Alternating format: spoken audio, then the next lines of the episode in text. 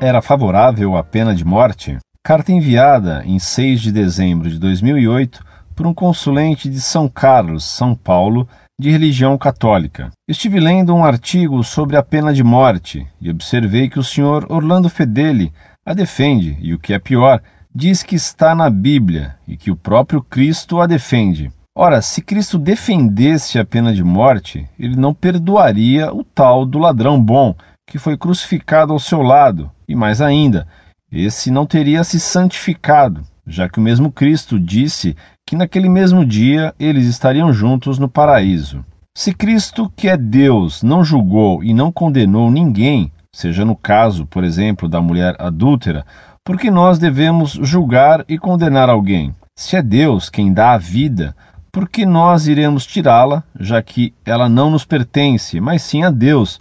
Logo é Ele quem tem o direito de tirá-la. Se Cristo prega tanto a favor da conversão e do arrependimento, por que nós devemos antecipar a morte de uma pessoa, sendo que estaremos diminuindo o seu tempo, logo diminuindo o tempo de tal pessoa poder se arrepender?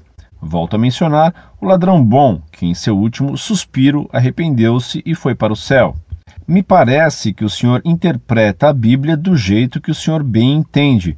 Diz em seu artigo que está no Apocalipse e nos Evangelhos que Cristo é a favor da pena de morte. Pelo que pouco sei, o Apocalipse foi escrito numa linguagem figurada, para que tais textos chegassem ao seu destino. Se alguém interpreta esses textos de forma que bem entende, também deve acreditar em dragões, o senhor não acha? Não querendo ensiná-lo, mas me ensinaram que a leitura da Bíblia deve ser feita da seguinte forma: ler o texto, compreender o que queria ser passado na época em que o texto foi escrito, observar quais condições o povo daquela época estava vivendo, interpretar o texto de uma forma que está de acordo com a Igreja de Cristo, católica, apostólica, romana, e não tirar suas próprias conclusões, pois dessa forma podemos citar que o próprio Cristo também era a favor da automutilação. Se seus olhos te levam a pecar, arranque-os. O que não é verdade, pois estava dizendo para fazermos o máximo para não pecarmos. Se questionar sobre o assunto e ver de que forma a mensagem pode ser encaixada em seus dias atuais. Se alguém é a favor da pena de morte, essa pessoa estaria matando mesmo que indiretamente o condenado, logo estaria cometendo um pecado grave, logo estaria correndo o risco de ir para o inferno, o que Deus não quer, pois um pai jamais quer um filho distante, quanto mais eternamente.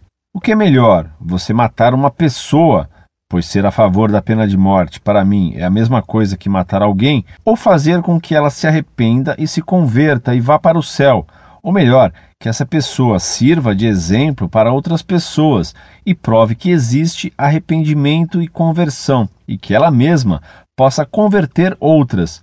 O que Cristo faria? Em seu artigo, o senhor cita muitas passagens do Antigo Testamento, sabendo que o Cristo disse: Moisés escreveu essas leis por causa da dureza de seus corações.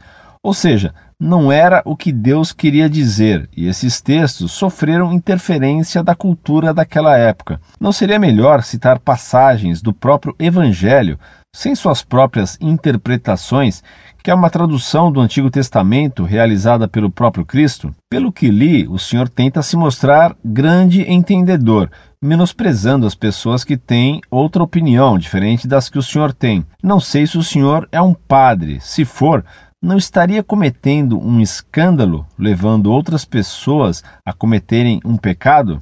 Para finalizar, da mesma forma que o senhor finalizou um artigo, abre aspas, Cristo mandou que fôssemos como as crianças ainda sem malícia, mas também essas crianças nascem com o pecado original.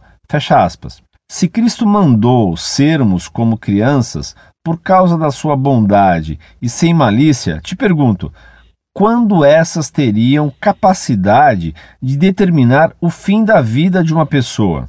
Outra coisa interessante: essas crianças nascem com o pecado original, mas se por acaso essa criança vier a morrer, irá para o inferno? Ou Deus, que é amor, impedirá isso, mesmo que tal criança não seja ainda batizada, se tornado filho de Deus. Não tenho o que agradecer, pois não sei se o senhor responderá. Deixo antecipado que só irei mudar de opinião se o senhor me mostrar algum artigo do Papa ou alguma passagem da Bíblia que mostra claramente que Deus é a favor da pena de morte, ou melhor, que ele é a favor de uma pessoa matar outra, mesmo que indiretamente.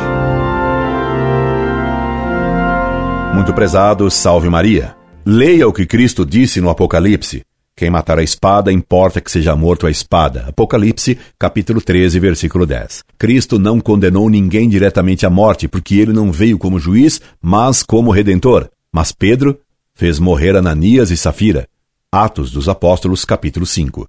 Nenhum homem pode tirar a vida de outro homem, mas o chefe do Estado, o príncipe de um povo, pode, porque todo o poder vem de Deus. Por isso, São Paulo escreveu: Teme ao príncipe, porque não é em vão que ele porta a espada.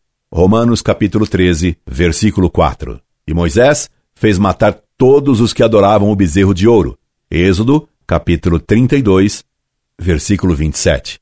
E logo depois de dar o decálogo a Moisés, Deus diz que crimes deviam ser punidos com a morte. Êxodo capítulo 21, versículos de 12 a 17. Nenhum homem, sendo parte da sociedade, pode matar outro homem. Por isso o mandamento diz: Tu não matarás. Mas a autoridade que representa toda a sociedade, esta pode matar, porque o poder do governo vem de Deus. Foi por isso que, quando Pilatos disse a Cristo que tinha poder de condená-lo à morte ou de perdoá-lo, nosso Senhor lhe respondeu: Tu não terias poder algum se não te fosse dado do alto. João capítulo 19, versículo 11. E Deus não está preso ao tempo.